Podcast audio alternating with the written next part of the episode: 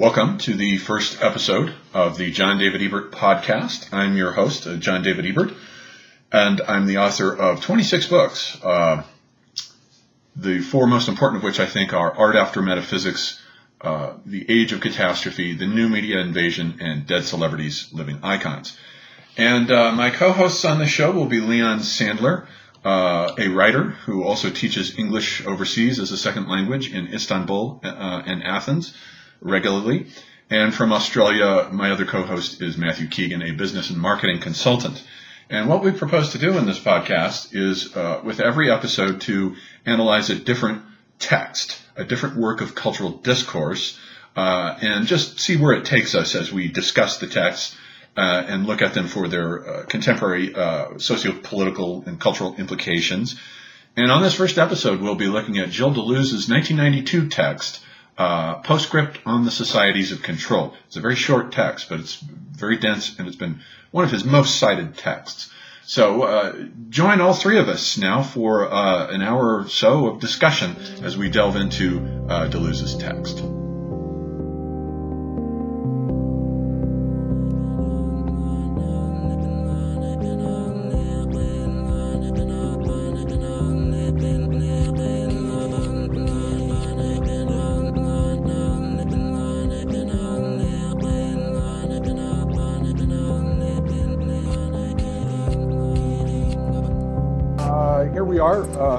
This is the first episode of the John David Ebert podcast uh, with my co hosts here, Leon Sandler and Matthew Keegan. And uh, what we'd like to do is to start by discussing uh, one of Deleuze's most heavily cited texts. I mean, everyone cites it uh, the Postscript on Societies of Control, uh, which he composed near the end of his life. He died in 1995, so this is uh, 92 when he composed this. Um, and it's had an influence, I think, out of all proportion to its size. It's just a few pages. Um, and in it, I, I, I, get the sense that um, he's building off of Foucault, which he, and by the way, if anyone wants to read the best book ever written about Foucault, read Deleuze's book on Foucault. It's, it's clarified so many things about Foucault for me that it's just it was an eye opener. He really understood Foucault. And so Foucault has this idea where um, he's got these different stages and uh, of Western European history, and they differ each time he in each one of the books that he does. It's different uh, in the order of things. For instance, uh, it's three distinctly different stages: the Renaissance episteme, what he calls the episteme, which is the structural modality of an age, and for Foucault. Um, each one of these ages uh, is structural in the sense that they're built up out of these strata. And uh, so you have the Renaissance episteme, and then we have the classical episteme, which comes in to displace it in the 17th century. Both of those are essentially what he means later by the sovereign age. Uh, they're both comprised under the sovereign age, the Renaissance and the classical episteme. And uh, the sovereign age is the rule of kingly authority. All institutions refer back to the king. Uh, if somebody is going to be punished, they're going to be punished uh, in public so that if you commit a crime, under the sovereign age, um, you've committed a crime not against society, but against the king specifically. So he wants to make sure that in public you are tortured and humiliated so everyone understands what will happen uh, if you commit a crime which is a direct offense to the king. That's the sovereign age, sovereign authority. Everything refers back to him. So then we have, with uh, long about the end of the 18th century, about the time of the French Revolution, Foucault's big epoch that he studied, I think, in all of his books in, in very thorough detail is the disciplinary society, which is the age where institutions come in now. Um, you get the hospital, you get um, uh, the first sort of uh, the prison comes in now, and you, the soul of the person is tormented because now, if you commit a crime under the disciplinary regime, you've committed a crime against society. And so your soul is tormented, not your body. And so we get all these different institutions. We get the school coming in, we get the barracks, we get everything is a mold. Uh, as Deleuze says in this essay here on Postscript uh, for the Societies of Control, that each one of these inst- institutions is a kind of mold into which you are inserted and to which you must conform. And so uh, we're always moving from one mold to the next, from uh, the school to the barracks to perhaps the hospital every now and then, possibly to the prison. Uh, we're always moving from one mold to the next. Uh, and these uh, disciplinary molds are something that we have to conform to. But then Deleuze, then I think, uh, comes in and he adds this age, taking, I think, the term control from William Burroughs um, for the society of control, where now the, it's not the factory anymore, it's the corporation. The corporation comes in and you're never finished. Every, it's, it's no longer molds that you have to conform to, it's modulation. Your, entire life now is modulated by the society of control, which is electronic and digital. And the corporation is the primary entity, not the factory. And we're, we're never done with the institutions. The institutions aren't molds anymore, they, we, they just spill out. Um, if you're wearing an ankle bracelet, you're no longer in the prison, but now you're stuck with an ankle bracelet in your house. So the prison spills out into the into the the society. Education is never finished. We're always continuing our education. We're we're always taking classes. Education is not something finished. So none of these molds any longer is self-contained. Um, they're all in a process of disintegration, and we're always trying to modulate our lives and our activities to suit this society of control, which is always watching us with RFID chips uh, or whatever the case may be. So it's always a, a case where we're, uh, you know, and Deleuze says it's not an accident that uh, surfing comes in now as the primary sports instead of the traditional sports. Um, now it's surfing. That you insert yourself into a wave and you modulate yourself in accordance with the wave. And so this is uh, Deleuze adding uh, I think, this necessary epoch onto uh, building off of Foucault. And uh, it's just, uh, that's my, in a nutshell, that's my synopsis of, of this uh, little paper. Great. Well, thank you for the synopsis, John. Um, as you said, this is something that Deleuze wrote towards the end of his life, and it's received a pretty wide audience. Uh, it's continued to be popular and to be cited in scholarly work throughout the 90s up until today. And I guess one thing that interested me about this text in particular, and one reason why I wanted to start this podcast using this text, uh, is because it seems to indicate a very prevalent, uh, again, system of control in our present moment.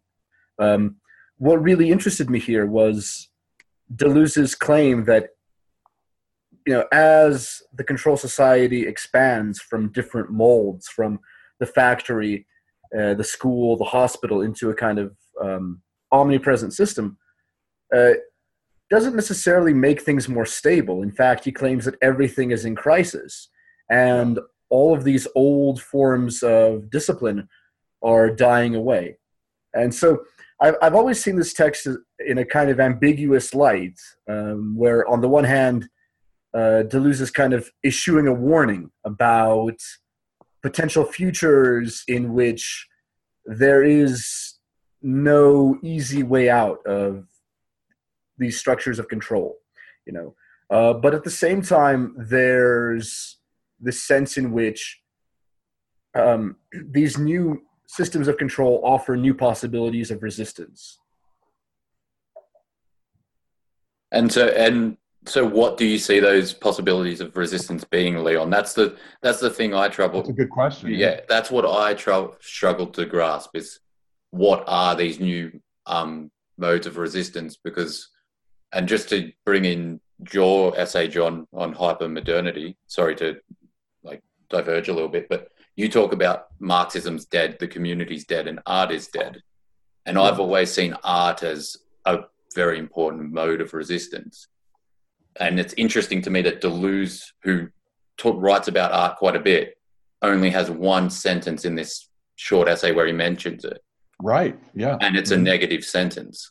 I noticed that too. Yeah. So I like. So I want to. That's kind of what I want to know. I want to know what these new, yeah, like what these new weapons are that he mentions. If if you can, yeah, point me in the right direction at all, Leon.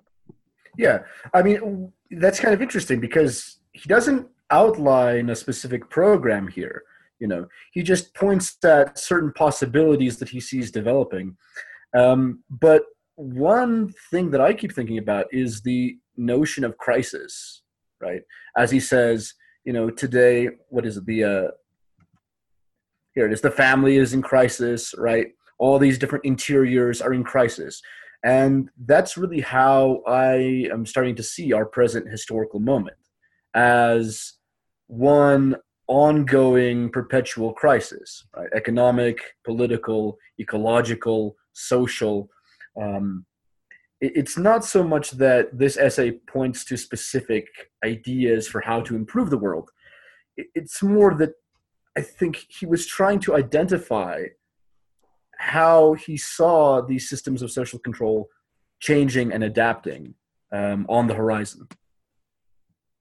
Yeah, it's like we're always in crisis, and we're now because these institutions that we've inherited are are now leaky, and they're just leaking all over the place, and we're stuck with the residue. It's like we have to live our lives under this regime of these disintegrating institutions that just like keep sticking to us. And it's like we can't ever quite get them uh, wiped off, you know, somatically of, of, our bodies and our minds. We're just stuck with this constant mm-hmm. process of education, constant process of in and out of the hospital, uh, in and out of the prison. Uh, you know, it's like, where does this point to? I mean, where, where does it go? Uh, what happens when?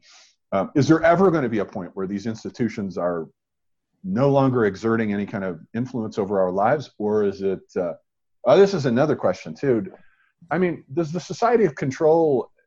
How much is the old model of center periphery still? How, how much does that still apply? Where the control, if you're trying to control something, there's always like a center of power that's exerting a force out over a periphery. You know, like with the panopticon model that uh, Foucault came up with, where you know the prison you're in the prison and you're constantly being monitored in a 360 degree radius like the greek god uh, what's his name? Argos who has, has a thousand eyes and he can see in all different directions. So there's nowhere you can go where he can't see you.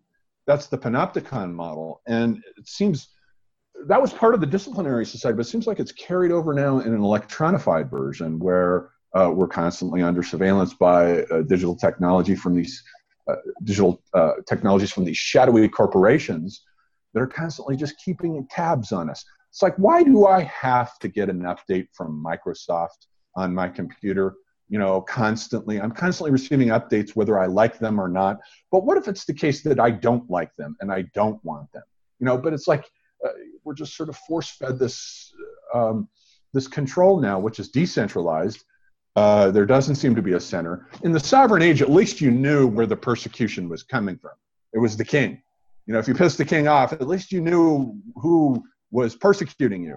Or in the even in the disciplinary society, you knew that the institution was unhappy with your behavior, and if you wanted to get out of it, you had to conform to that behavior.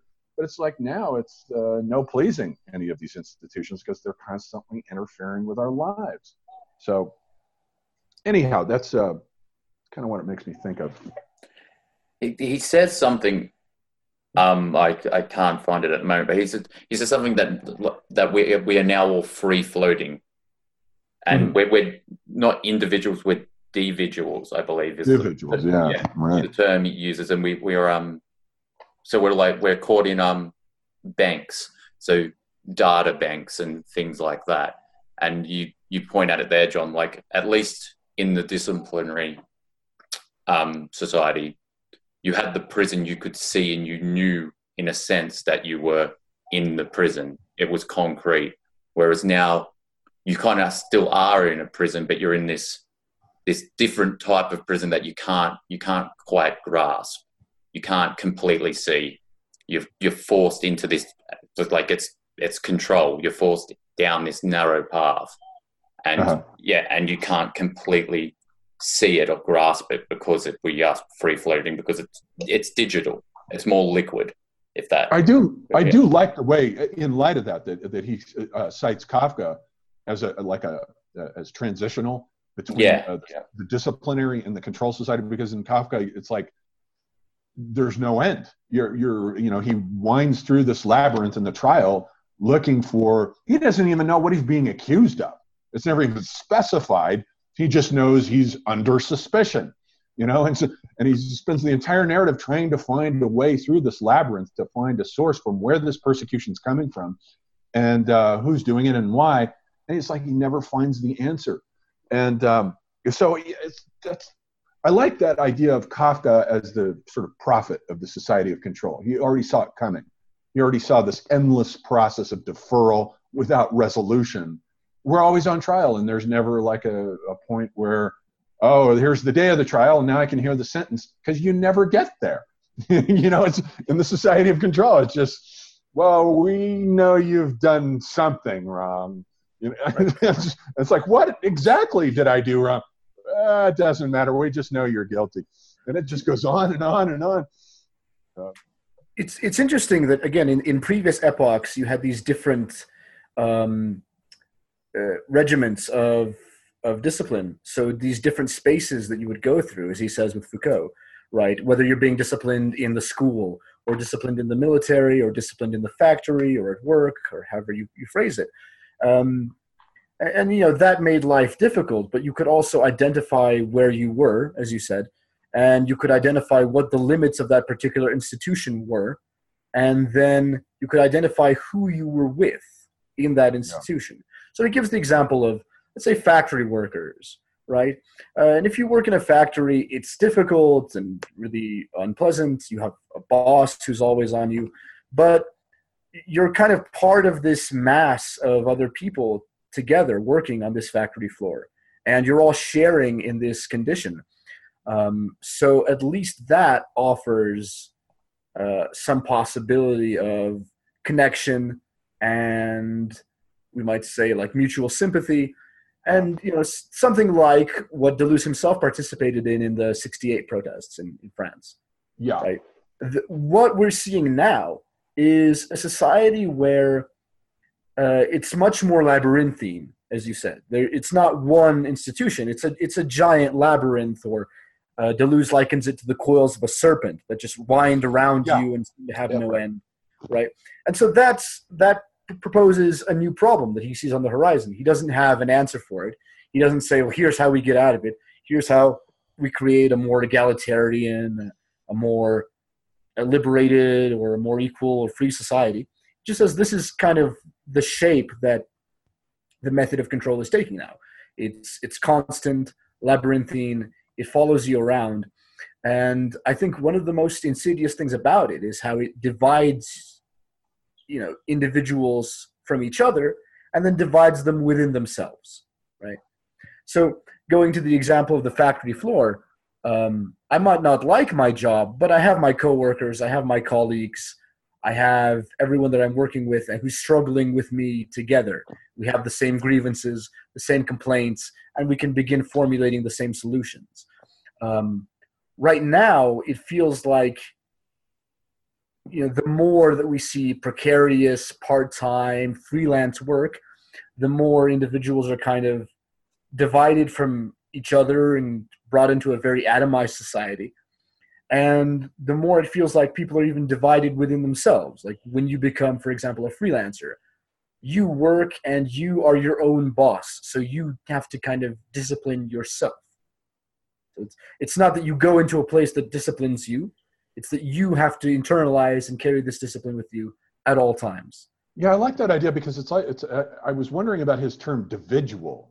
Mm-hmm. You know, as as the the we're no longer individuals; we're dividual. But the prefix "div" means to divide, but it's also related to the word for two, duo, duo, and it's like, uh, so what? How are we divided now? And it's just so we're not like these monadic individual subjectivities, it's now, it's like the, the society of control now divides us from ourselves. Um, I'd like to explore that idea. I like that a lot about the, the dividual thing and the division, the schism uh, that's now that the control society inflicts upon us. And it's like, is there any way of healing this schism? And what's the nature of this schism? How, how are we dividual? He also has a good, just to, he says young people strangely today boast of being motivated. Yeah, I, I got that. Yeah, which I find very interesting in the relation to the individual, because we see now that it's people like we see with Instagram and Facebook and all the positive motivational posts, as though this is is that is that motivation and is that positivity in itself not a form of control that stems from this society. What's a little bit pathetic, though, about that is that why do people need to be motivated in the first place? Well, how come they're not just doing their stuff? And, and so, I mean, the, the idea of like a motivational speaker like Tony Robbins uh, is like the perfect exemplar of this in this society. It's like, well, why does everyone need to be motivated? Doesn't that presuppose that everyone's just lazy and slothful and they're so overwhelmed with their situation that they don't know which way to go? So they need a guy who can straighten it all out for them, you know, yeah. give them the, the Ariadne thread through the labyrinth. How do I figure my life out, Tony? You've got the answer. I know you do. Right. It's, it's, people asking in that case to be uh, to to have a leader, asking to have a certain regime to get through. But yeah, what's interesting about is, is that it, it gets into this idea of like personal branding, right? And that's that's how I see the individuation uh, in our current society, in our current situation, right? The idea of a personal brand that I'm supposed to be me, but I'm also supposed to just have my own brand and get myself out there and promote myself and uh, yeah. you know people who even say you should treat every interaction like a job interview right? but, so but pathetic. that's the, the extent, the extent to which people believe that yeah. as the whole structure of this thing becomes more labyrinthine um, you hear a lot today about a crisis particularly among young men or young white men that they feel lost and they don't yeah. quite know what the path to the future is right mm-hmm. they they're not quite sure what they're supposed to be doing with the rest of their lives because again every societal institution that was originally giving them that kind of guidance right uh, the institution of the family the institution of marriage even the institution of um, the office or the job having the same job for say 30 years mm-hmm. uh, all that is now being wiped out and it's being replaced by something as deleuze points out a lot more fluid. Right? And so, yeah, I mean, you can see, I think, uh, Tony Robbins or uh, Jordan Peterson, right, as yeah. an example of someone who comes in and uh, sees this uh, kind of generation of people being set adrift or being lost within this perpetual labyrinth, never seeing a way towards anything like a, a final definition of success, and then offering um, you know, a, a, series of really trite, you know, pseudo intellectual solutions, right? With, with right. Peterson, it's like, yeah. you know, stand up, stand up straight, put your shoulders back, as one of his. Rules. Apparently, like there's only twelve rules for life. Yeah, there's yeah. just twelve. That's it. Right. That's that's kind of what people want as things as, as things get more labyrinthine and more confusing, and uh, I think you're seeing this um, regression to very simplistic modes of rhetoric, very simplistic ideas mm-hmm. as mm-hmm. a way to deal with the uh, what Deleuze calls the winding coils of this serpent that are yeah. hard to navigate. Right, and we see it in uh, the rhetoric of, of people like Trump or Bolsonaro or name yes. whoever you want. You know, oh, it's it's really simple. Uh, these are the bad guys. Here are the good guys. We're to build a wall to separate the, the good guys from the bad guys and then everything will be clean and neat and easy. It's it's a way of like it's a that kind of conceptual model, like the conceptual model of the wall, is a lot easier to think about in your head than uh, you know the conceptual model of global capitalism, which is constantly you know shifting borders and constantly uh, changing you know the demands on people in different parts of the world and right. that's all hard to grasp but the idea of uh, one leader, you know, one folk, one wall. Uh, that's conceptually easier, and it's more like the disciplinary society that Deleuze and Foucault, you know, through Foucault, describes in the first part of the essay. Yeah, make America great again. it's that's it. That's all there is. It's just one idea, and this is how we do it. And is this? Oh, sorry, sorry, John. No, I, that was it. I was just throwing that out there to to fuck but, around with. But is this like um, to go back on Deleuze and Foucault's like one of their major influences? Is this not what Nietzsche was talking about? In a sense, where Nietzsche says there's multiple interpretations. The the the left nature, if you will, um, whereas there's not just this one way. Because what I keep seem to come back to is that we just in we always are told that the goal is this this happiness, this like this pot of gold at the end of the, the path or at the end of the rainbow, and it's it's happiness. And so then you become overwhelmed when you're not instantly happy and we've got so much stuff coming at us all the time but is it not that happiness is not the aim that maybe there's something deeper something more authentic that maybe Nietzsche was referring to when he talked about multiple interpretations of things mm-hmm. going outside yeah, those there was never that, a more ambiguous thinker than Nietzsche and he loved like taking up different positions, like even against himself. He, he loved even just uh, playing devil's av- advocate with himself, uh, just to fuck with you, the reader. And he, yeah. enjoyed, you know, he, he just enjoyed upsetting you, the reader. That was like his thing with all these different kinds of possibilities. And uh, yeah, so you, you're never going to get anything, you're never going to get a straight answer from Nietzsche.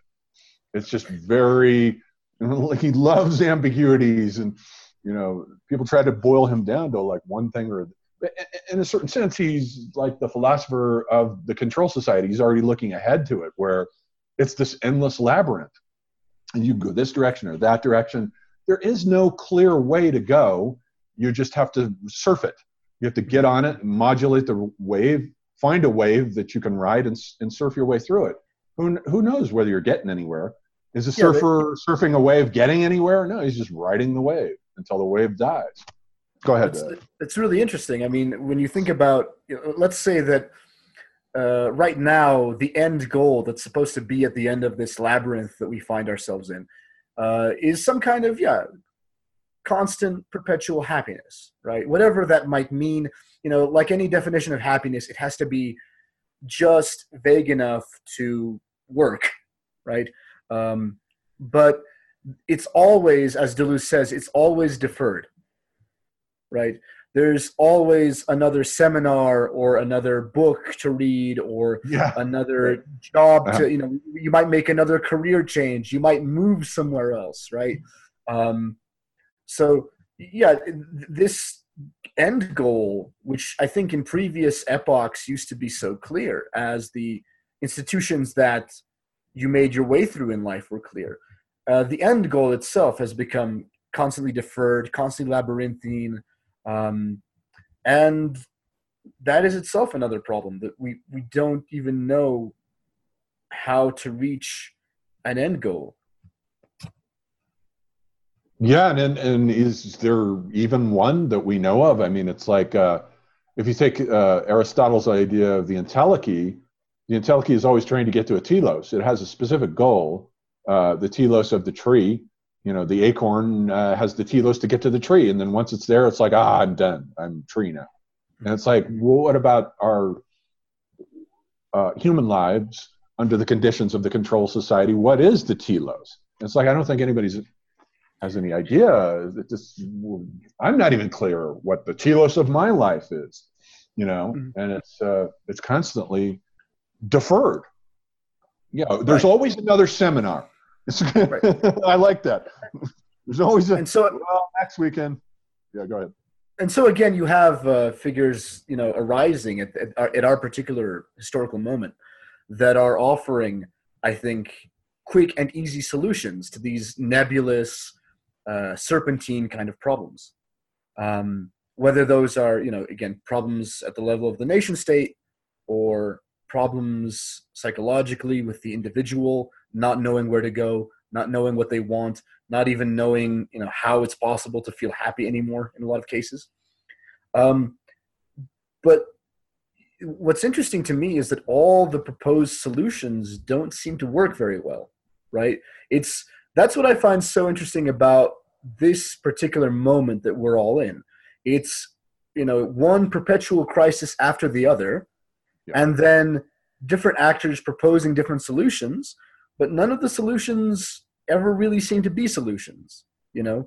Uh, whether that's you know trump promising to make america great again and then it's not so great or you have um, you know the election of let's say a far left party in Greece that promises to leave the EU and then it doesn't, um, or you have let's say on the Tony Robbins Jordan Peterson side of individual motivation and psychology, uh, you have you know these rules for life that once you actually drill into them are uh, incredibly simplistic and don't don't give you that reward at the end of the tunnel that you're always looking for.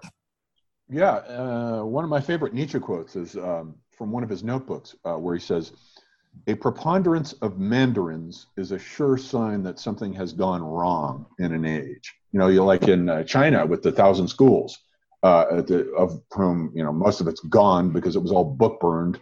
Uh, but what's left is Confucius and Lao Tzu and Mo Tzu and a few guys, Chuang Tzu.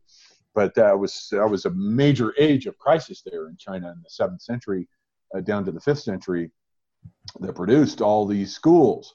And it's like it's not a sign of intellectual health. I think it's it's not a sign that an age is doing well when there's a jillion thinkers and they all have a different solution because they're uh, you know something has gone wrong the, the conditions for living have become so problematic in a given age that now we just have we need to hear a billion different solutions. And it's not like an age you know when it was plato and aristotle and they just had the academy and the lyceum and that's where you went you know for, it was very simple and straightforward. Just listen to these guys. It's not like that now. It's just you know jordan peterson clones a billion of them Tony Robbins clones, a billion of them. And it's it's too many. It's just it's too many. It's too many different solutions, and I think it ends up being more confusing than helpful uh, mm-hmm. to hear all this. Uh, what what what is, I, I'm thinking of the, uh, the the TED talks. It's like that. It's that TED talks mentality. It's like I can't stand TED talks. I think they're like the worst intellectual forum ever invented. They're just they're not motivational they're depressing, and I find them boring and uninteresting and almost invariably shallow. And they never have a grasp on ambiguity. They're always like, here's the problem, and it's very simple. Let me boil it down. And um, it's not simple. We're living in an age of fractal complexity that everyone feels overwhelmed by, or we wouldn't all be discussing how to live our lives. And um, it is it's a labyrinth it's i, I think that uh, the, the kafkaesque labyrinth is, is like a perfect metaphor for it mm-hmm. Well, I'm also not a fan of the TED Talks. I'll just put that out there. But I no, I good. I, yeah, we're in agreement. then. I will. I will say, except except one. Um, one good I, I admire him is uh, Sir Ken Robinson. Uh, his stuff on education, I think, is very very mm-hmm. good. Where he actually talks about, um, but I'm uh, getting sidetracked. But where he talks about how when you've got a, you give kindergarten kids a paperclip and they can come up with all these ways to use a paperclip and then if you keep giving it to them it declines as they go further along in schooling which i think kind of says something where they were pushing everyone into these narrow ways of thinking which yeah. clear, clearly clearly i don't think is working because we've never seen anxiety and depression particularly in youth at such a high rate. And um, I don't know if that's something because we're we're overstimulated or we're continually told to operate in these narrow ways or told to have this goal. You're told to get it in numerous different ways, as you said in the labyrinth, and it's just endless. Like, yeah, I mean, I've got a I've got a degree and I don't use it. Now I'm doing another degree. It's just perpetual education. Yeah, yeah. What's your uh, What's your degree in, uh, Matthew? business with marketing. And now, and like, that's the one you. And that's still not good enough. enough. Right? Yeah, yeah. and, and, then it's like, yeah, and it's just, yeah, it's endless. Leon had a status the other day about about the university system where it was like twenty six thousand dollars get you a degree. Oh, does it give me work and meaning? And the university system's like, ah, uh, what? Was it? What's that? Yeah, there's just yeah. yeah yeah. We, we, no longer see the end point of doing things like that anymore. That. Like I, yeah. I, have to, I have to get a degree, or I have to get this uh, qualification, this certification, this training. But it's never clear that after that, I'll arrive at some kind of static state where everything will be fine. Like yeah. now, we don't arrive at a static state where everything's fine. That's that idea. I think what do we have to do now? Like we know things are bad. We know it's a giant labyrinth. We know it's the coils of a serpent and all that. So, what do we have to do now? Um, I think one thing is we have to abandon the idea of reaching a steady state, right? As hard as that is, we, we can't hold on to the idea that, okay, if I just go through one or two or three more things, it's going to be fine if I just get this degree, that degree, if I just uh, listen to this guru, that guru, uh, the answer will be there at the end.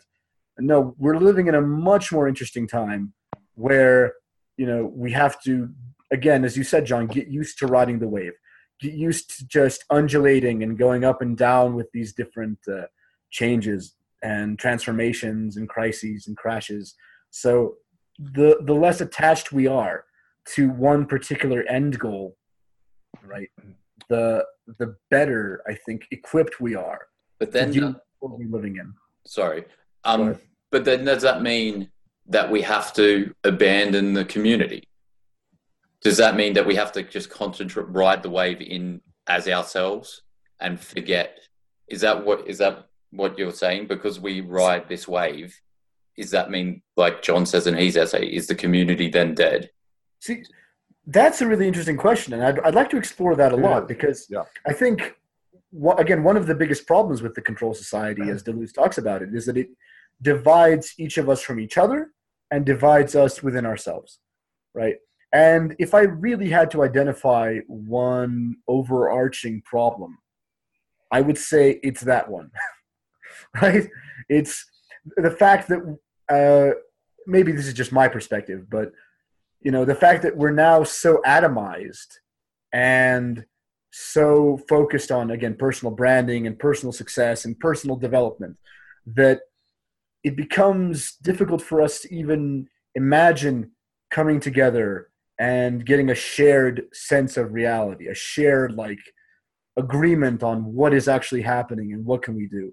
So it, i don't think it's that we should abandon the community at all. I think we, we actually need to try to branch out more and build other communities that um, are built along different lines of identity, different lines of community, right?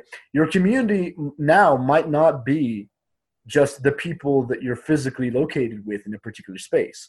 It might be uh, the people who share your language, the people who share some particular subset of your identity, some particular subset of uh, of how you find yourself in this. So, yeah, I, I think actually rebuilding a sense of ourselves as integral, you know, people, and then rebuilding the idea that we are in this together, whatever this is, whatever this perpetual crisis may be, we're in it together.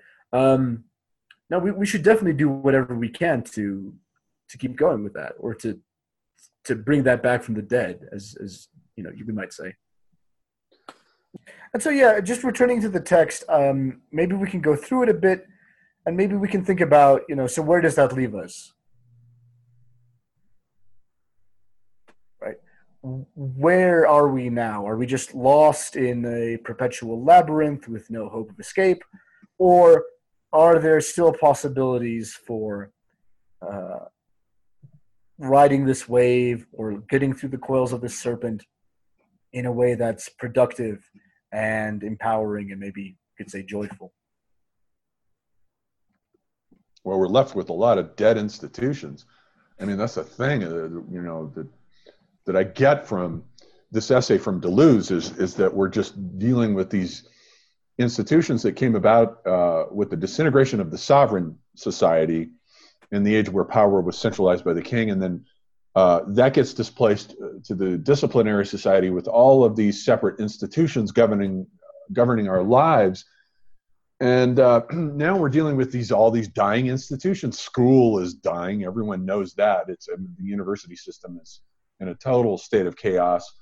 Prisons are overcrowded.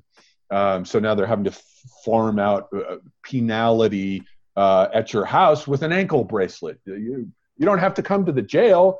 We'll accommodate you at your house. We'll go meet you there. And uh, it's like all these institutions are like that. The hospital, everything. And so I don't know. It's it's uh, every single age has its own structures, has its own strata, its own what Foucault would call an episteme that governs the the rules for discourse in that age. And um, I like this idea of the control society that it just won't leave us alone, and it's not something that's going to go away anytime soon. But um, we're still left with this labyrinth, aren't we? That, that seems like the final image that I'm taking away here is this idea of a labyrinth that uh, doesn't have a goal. It has it's like a rhizome. It has no beginning, no ending. You can enter it at any point and get stuck and lost in it, and yet somehow it seems to be the best model for where we're at right now. Each each of us is stuck in a sociocultural maze that we all we can do is spend our lives trying to navigate through it. And there doesn't seem to be a resolution. There doesn't. We always want a resolution because I think the human mind likes resolutions. It likes uh, beginning, middle, and end. It likes narratives that are like that. But maybe this has no beginning, no middle, and no end, and we're just stuck with the the, the ongoing nowness of it. And right. um, I mean, I'm 50 now, and I've so I've lived longer than you guys have, and I can tell you, I don't get any more of a sense of resolution from my life at 50 than I did when I was 30. Zero.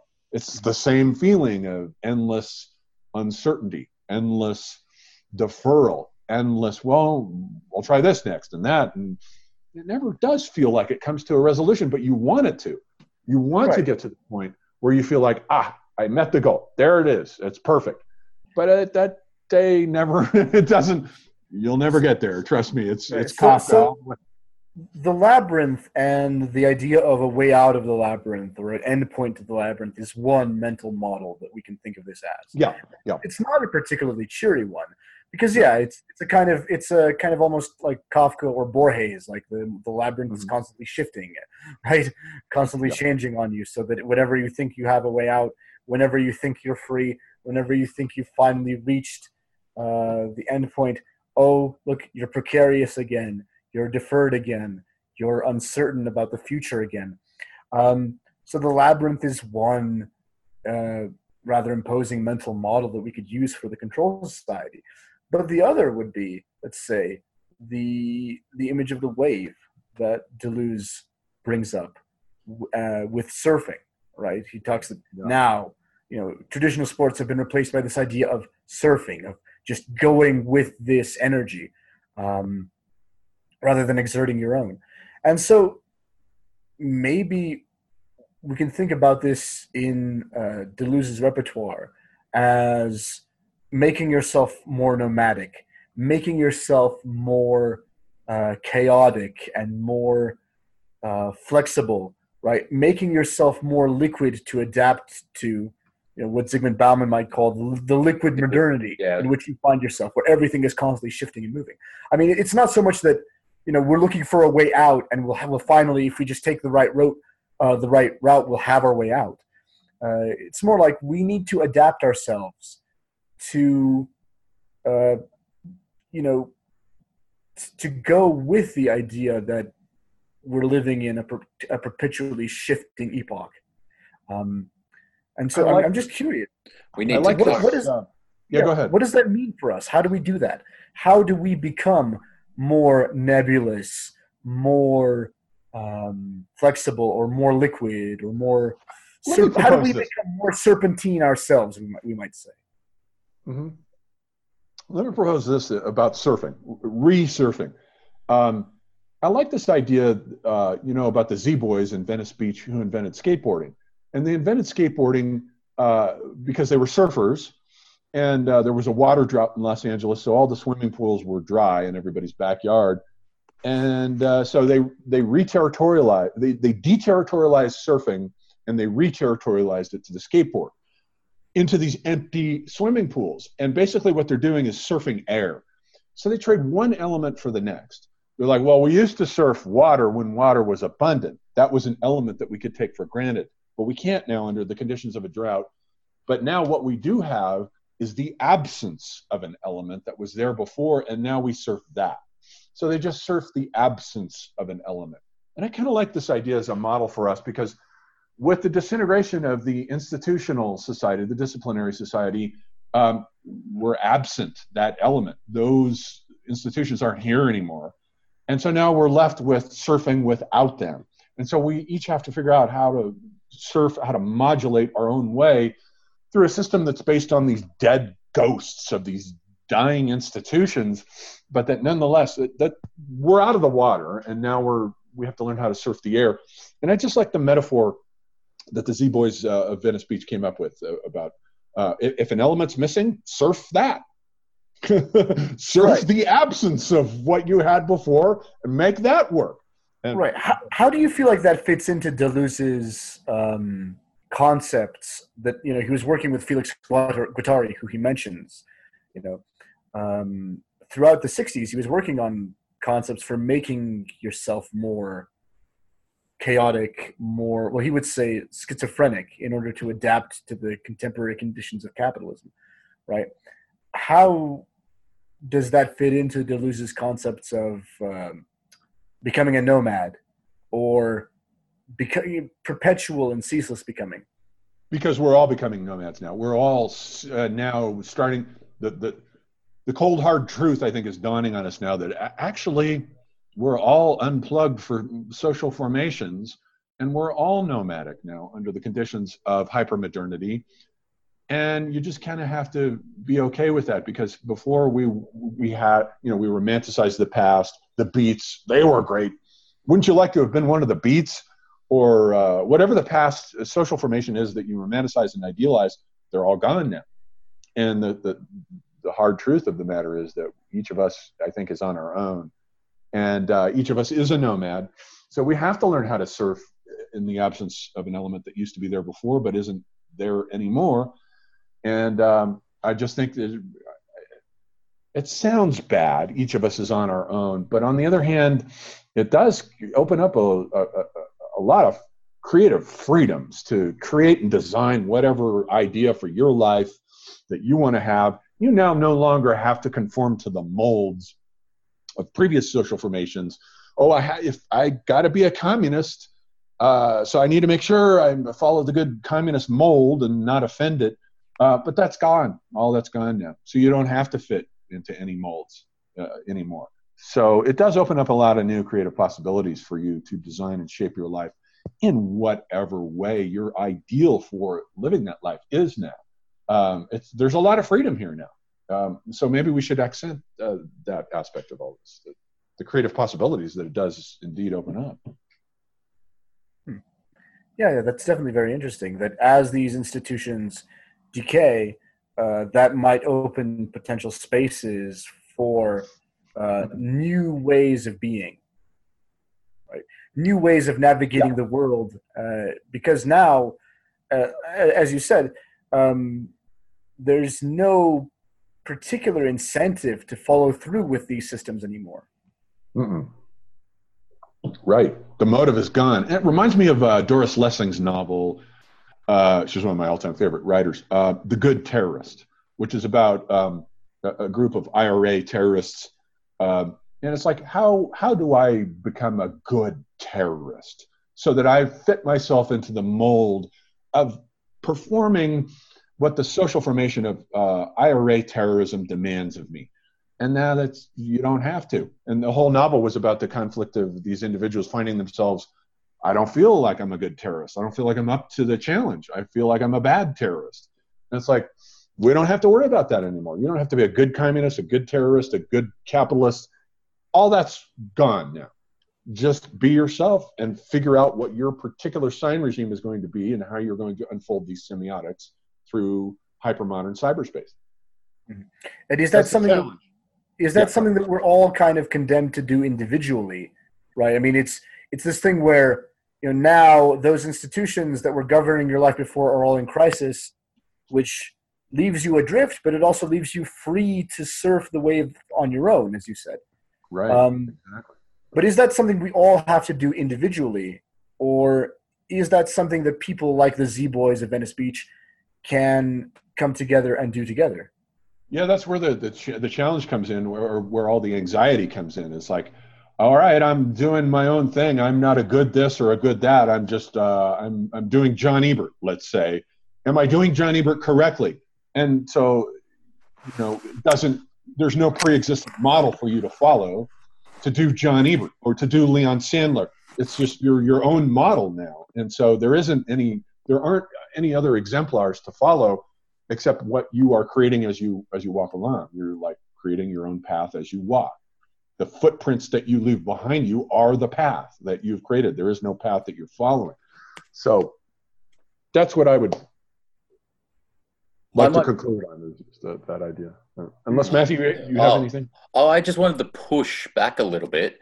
Um, he says in it that when we talk about the corporation, because in this new space, the corporation is kind of the one that controls us in the society of control. He talks about marketing as the the market marketing as the soul of the corporation. So I want to I wonder how free. I get what you're saying. There's no institution, so we would seem freer. But how free act- are we actually mm-hmm. when when we bring in that you the whole you can do anything you want but you have to do this or you have to do it this way that comes out in marketing and that comes out in the social media and then that comes out in just stock standard economic pressures and um, when we talk about liquid modernity was that because the safety net of the welfare state's gone that's what he meant was talking about when he talked about in liquid modernity um, I, I can't remember his name the polish sociologist Leon. Zygmunt Bauman. Yeah, yeah. Um, so in liquid modernity, the social, like, we've given up the welfare state for that freedom, but you still have that economic pressure. You don't have the safety net anymore. So while you are f- freer to, to undertake these tasks without that safety net, like is is that still narrow? Is am, am i making sense here? Is is that yeah no no. Like yeah is that still narrow? Because you have to have that economic freedom to do what you want. And then that's right.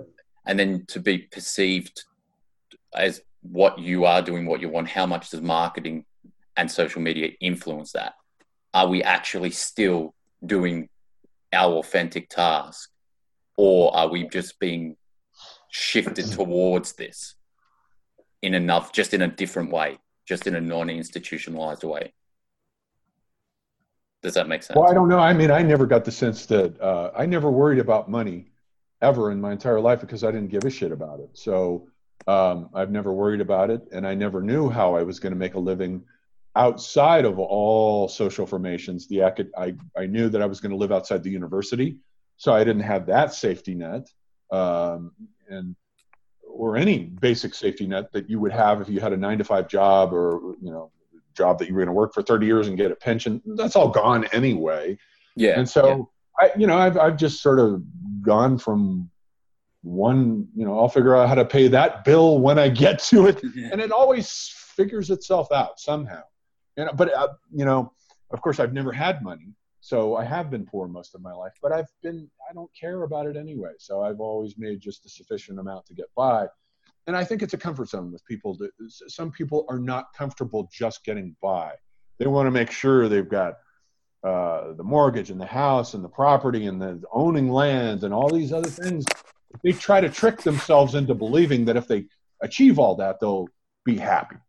And I just have never cared for that. And I, I just, most of my friends are that way too poets and artists uh, and writers, all living on the fringes of this society and all just sort of making their way as they go along and they all seem to figure it out um, so there apparently is a logic to this this way of living out on the fringes of all social formations and not worrying about money um, but it depends on your comfort zone. And it's it's different from you know individual to individual some people just aren't comfortable not having anything. Yeah um, yeah. i'm not. It, it never bothered me. Yeah I'm, I'm just also trying to get to the like when we i'm probably didn't explain myself well enough so if you want to edit that out. But like we, we talk draw, draw an X, an X yeah, that.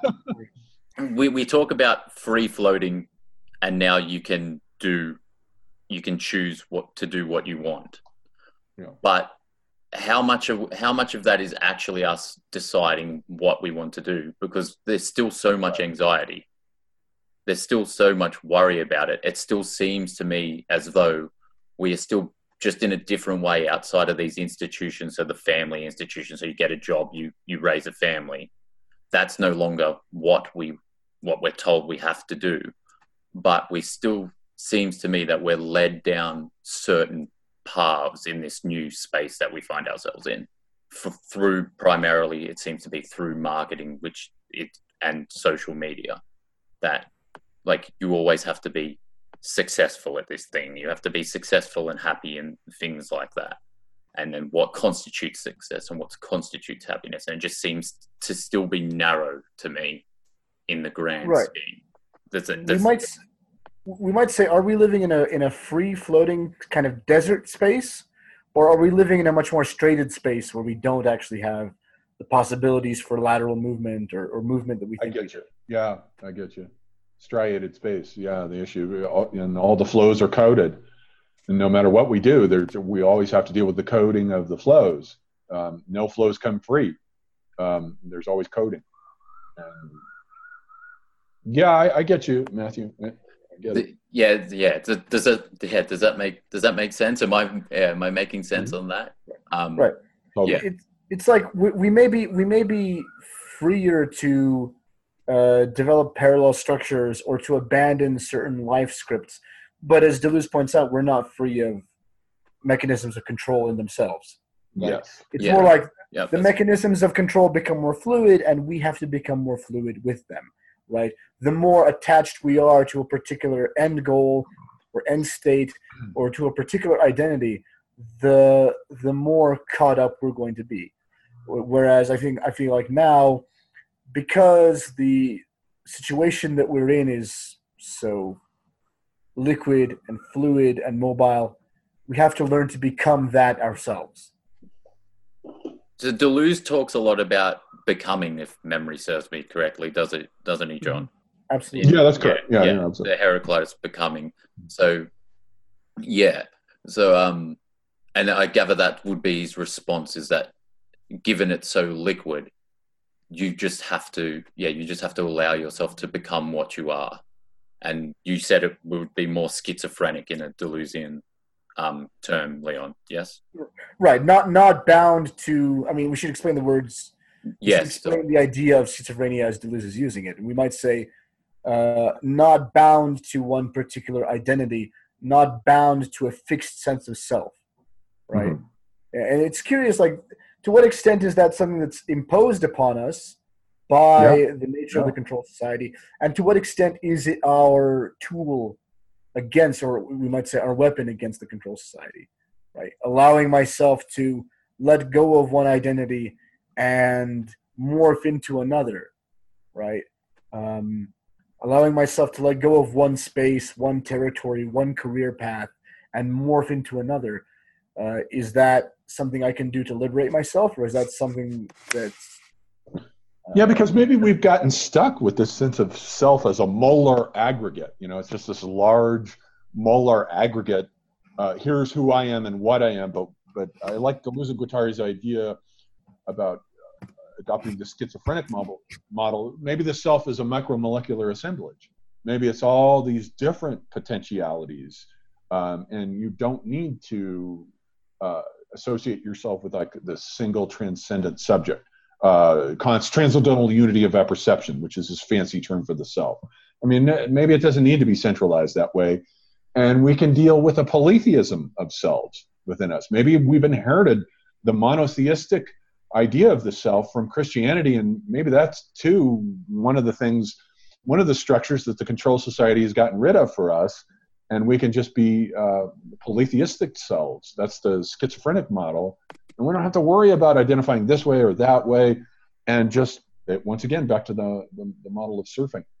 Right. Surfing it's, it's interesting because we, we used the, the metaphor of the labyrinth before. And I think if we continue to think of it in that way, then it's quite foreboding.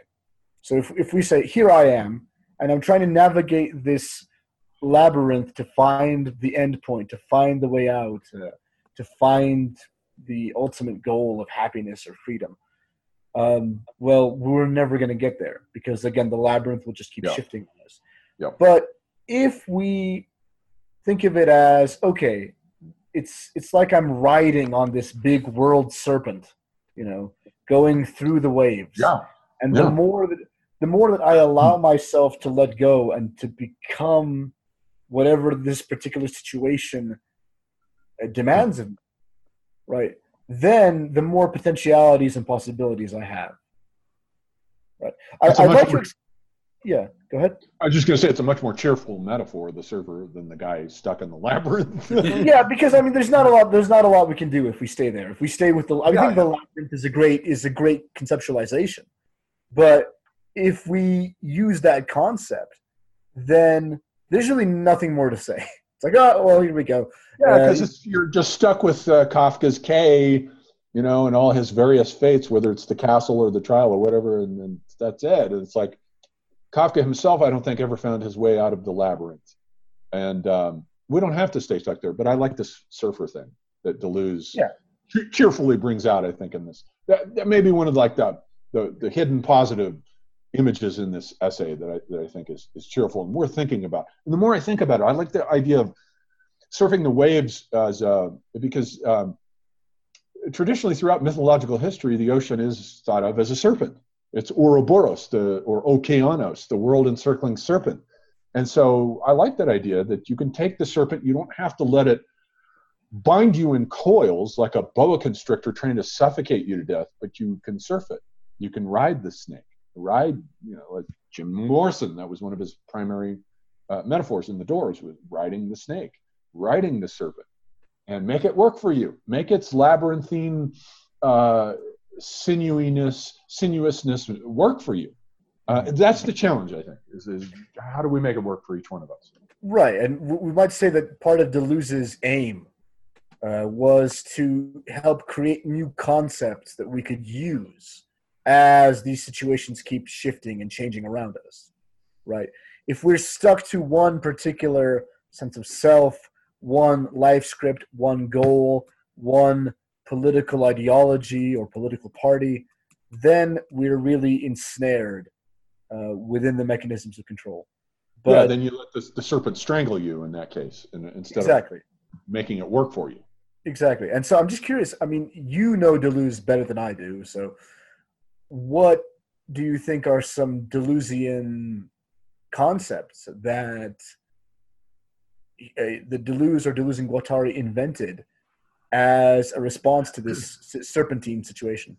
Well, the rhizome and the nomad are, are two that spring to mind. But the problem with the rhizome is that um, it's great that it's anti-arborescent. It's anti, you know, the plane of organization, which is built up on strata. And the problem with strata is that they're all lawful. They all obey laws. And anytime an entity uh, appears on one of these strata in the arborescent model, you're locked in. And there's all kinds of laws and rules and things imposed upon you but with the Nomad, you can deterritorialize from any of these strata and uh, move around any. I was going to say the problem. the problem of the rhizome is it, it's basically a labyrinth. It's it's another version of the labyrinth idea that there's no beginning point, there's no ending point. That's all wonderful, but I think that the nomad idea is a much better idea with the idea that of tracing lines of flight from all regimes of capture from all apparatuses of semiotic capture that want to capture you and bind you into this or that level of the social hierarchy. There's always a line of flight.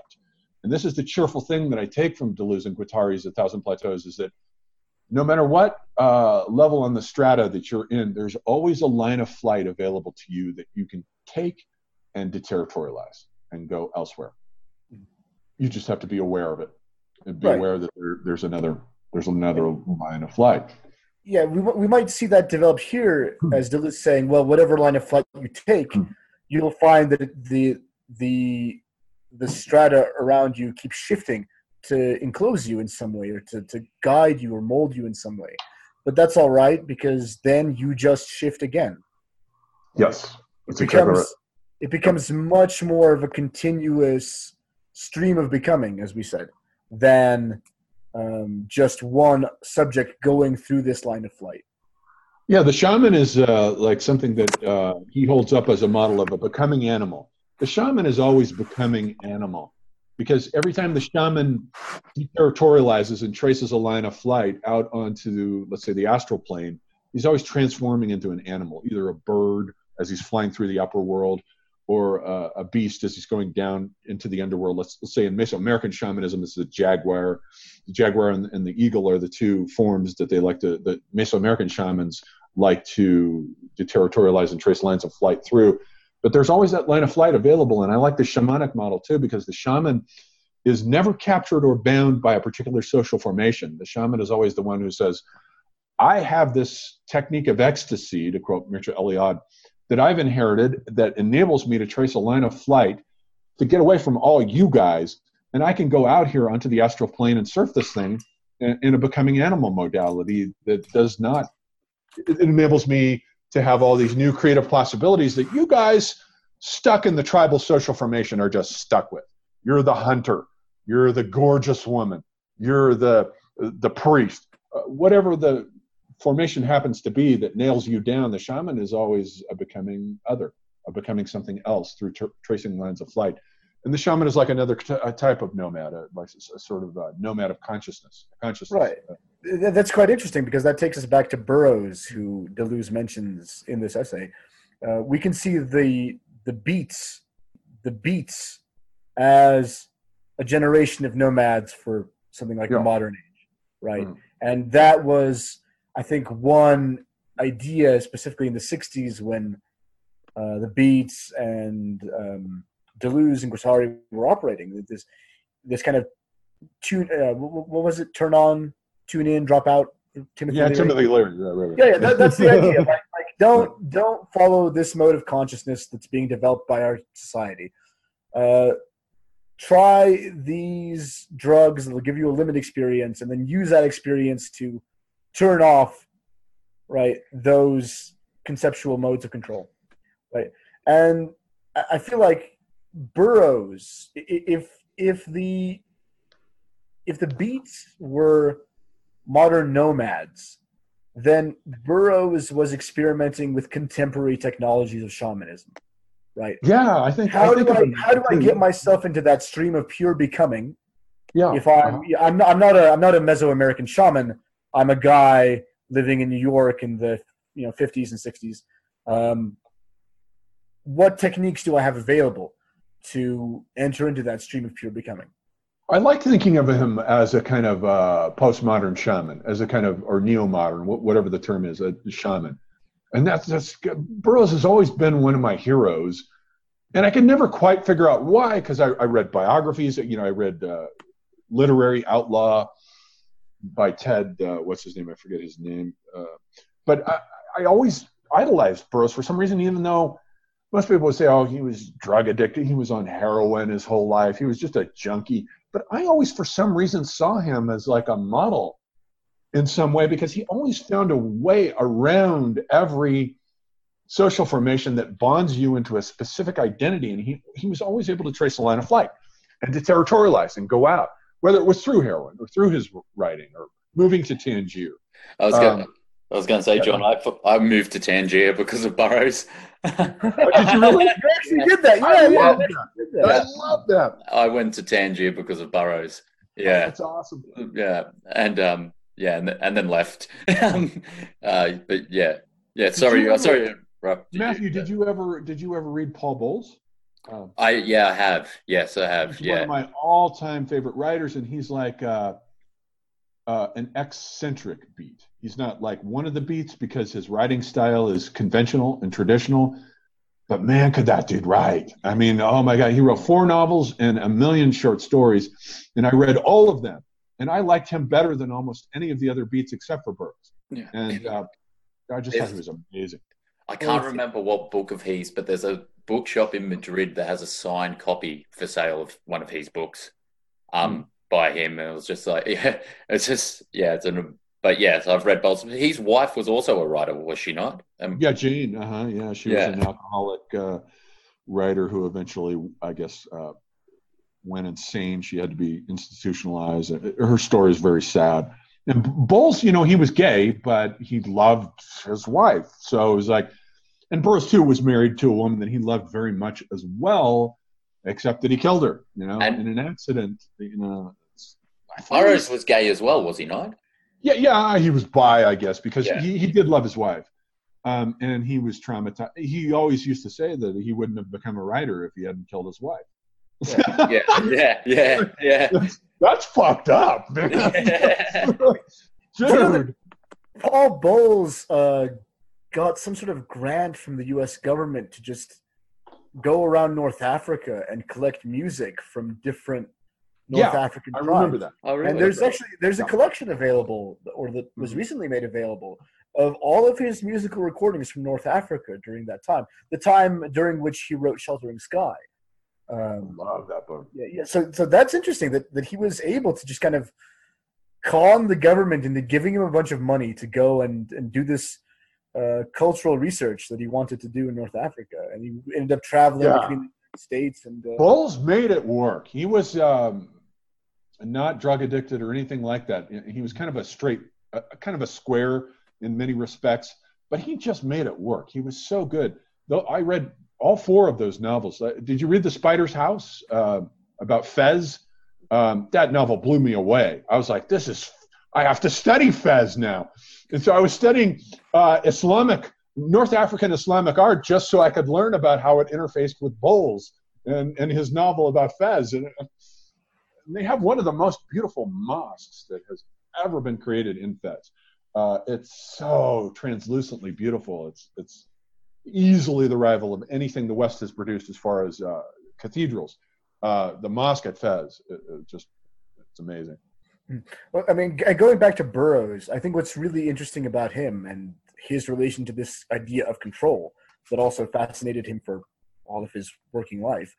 Uh, I would say that the spirit that I get from Burroughs is one of constant experimentation, whether that's Yeah. sexual experimentation, experimentation Right. with drugs, experimentation with writing styles, making films, or like the weird kind of uh, semi magical work that he was doing with Brion Gysin.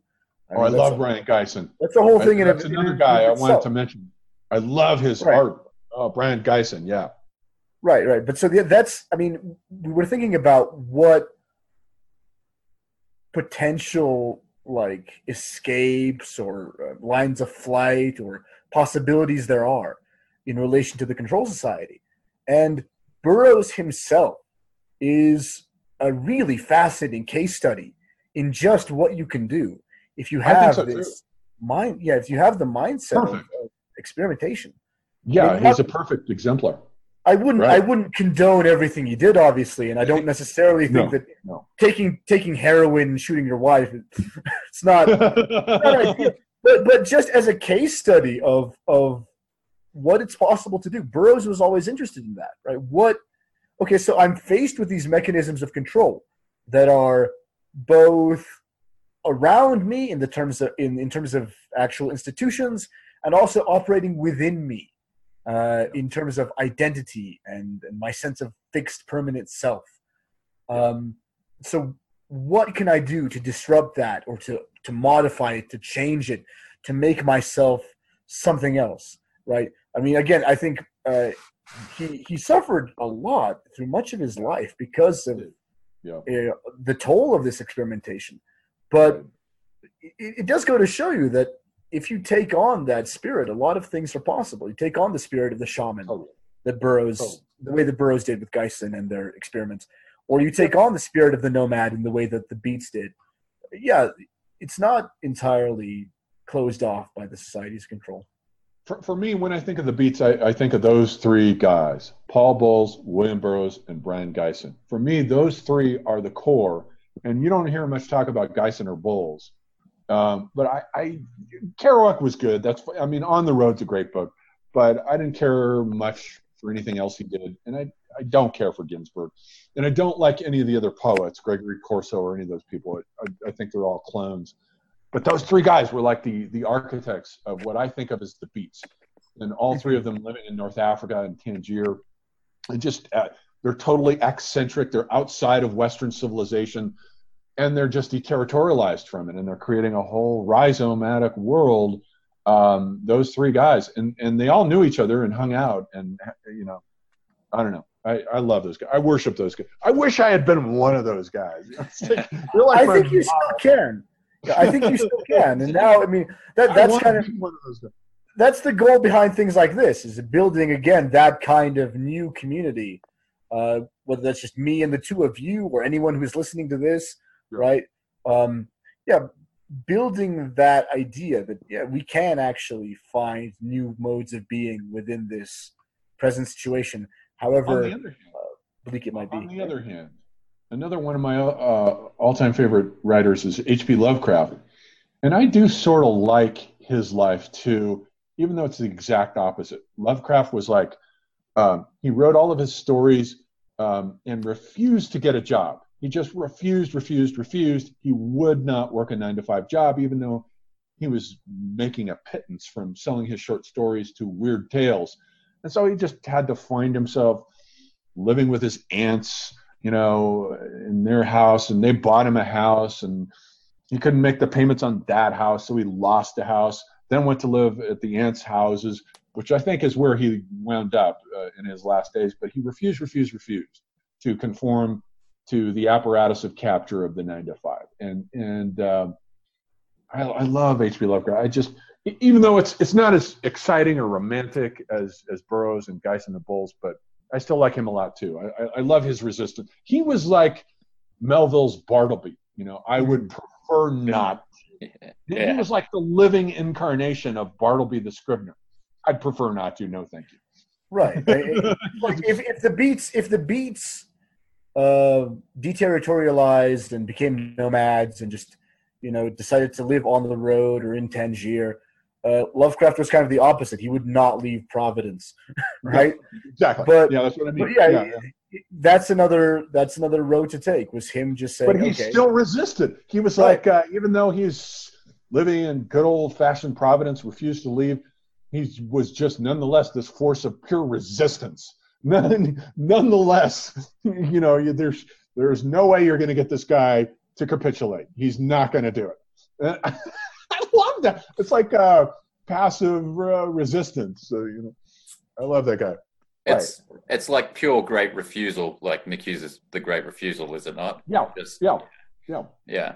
And um and and just to come back, so is that is that what we uh, we think Deleuze is saying to do to do that to live on the edges and just ride within it and become what you are the best you can within the, where we find ourselves against against the conform like what we're being tried forced to conform to.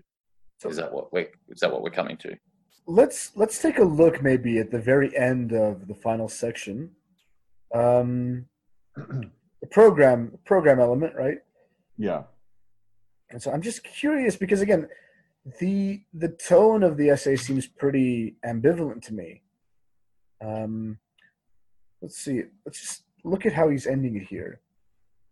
One of the most cons- so he talks about the potential use of things like unions, right? And he says, "Well, this is a question that will have to be decided. How how much can the resistance of the past actually impact the current situation?" And then he just says, it's up to young people to discover what they're being made to serve, just as their elders discovered without difficulty the telos of the uh, of the disciplines, right? The end point or the goal of these disciplines they were being forced through. The coils of a serpent are even more complex than the burrows of a molehill, right? Um, so yeah, that, that's a pretty ambiguous or ambivalent ending. It uh, is. Yeah. He's not saying, "Oh, we need to do this" or "We need to do that." I feel he, you know, Deleuze and Guattari might explore possibilities in other works of theirs, but for this essay, yeah, he he just seems to be saying these are the conditions that I see on the horizon, and it's going to be up to other people, right, of the future to to figure it out. I mean, he he threw himself out of his window in Paris in 1995, so this wasn't quite his problem to solve, but it's it's our problem to solve, and so that's why I thought that this essay might make a good um, a good text for our first episode. Oh, it's been a great text for our first first episode. I, maybe we should end here because it's been awesome. I think we will see how it goes. But yeah, there's there's a lot to kind of build on here with with this being the outline of the contemporary situation we find ourselves in, and then uh, figures like Burroughs or Bowles offering possible models of resistance. You know, as we go on with other texts in future episodes, this can be something that we go back to to, to kind of see um, how does this relate to the bigger picture of our current moment. I was thinking that as we were speaking um, throughout it, that yeah, we we'd hark back to this one. Uh, Right. Yeah. yeah. Um, I hope I didn't derail us uh, too much when I when I messed up a little bit there in the middle. But yeah, No, any any, No, any no, thought that, yeah. that, that the text provokes is is welcome thought, as far as I'm concerned. Yeah. Um, yeah, yeah. No, this this is really great. I, I look forward. I mean, just this has been All right, great. this has been awesome. Great. you guys Thank were you, both guys. great. I'll see you next time. And Thanks. uh, yeah, fantastic. Uh, okay, Leon, I'm going to sign off. Um, you. Matt, Matt, Okay. John. Thanks. Bye. Thank, thank you. okay, Bye. take care. Bye bye.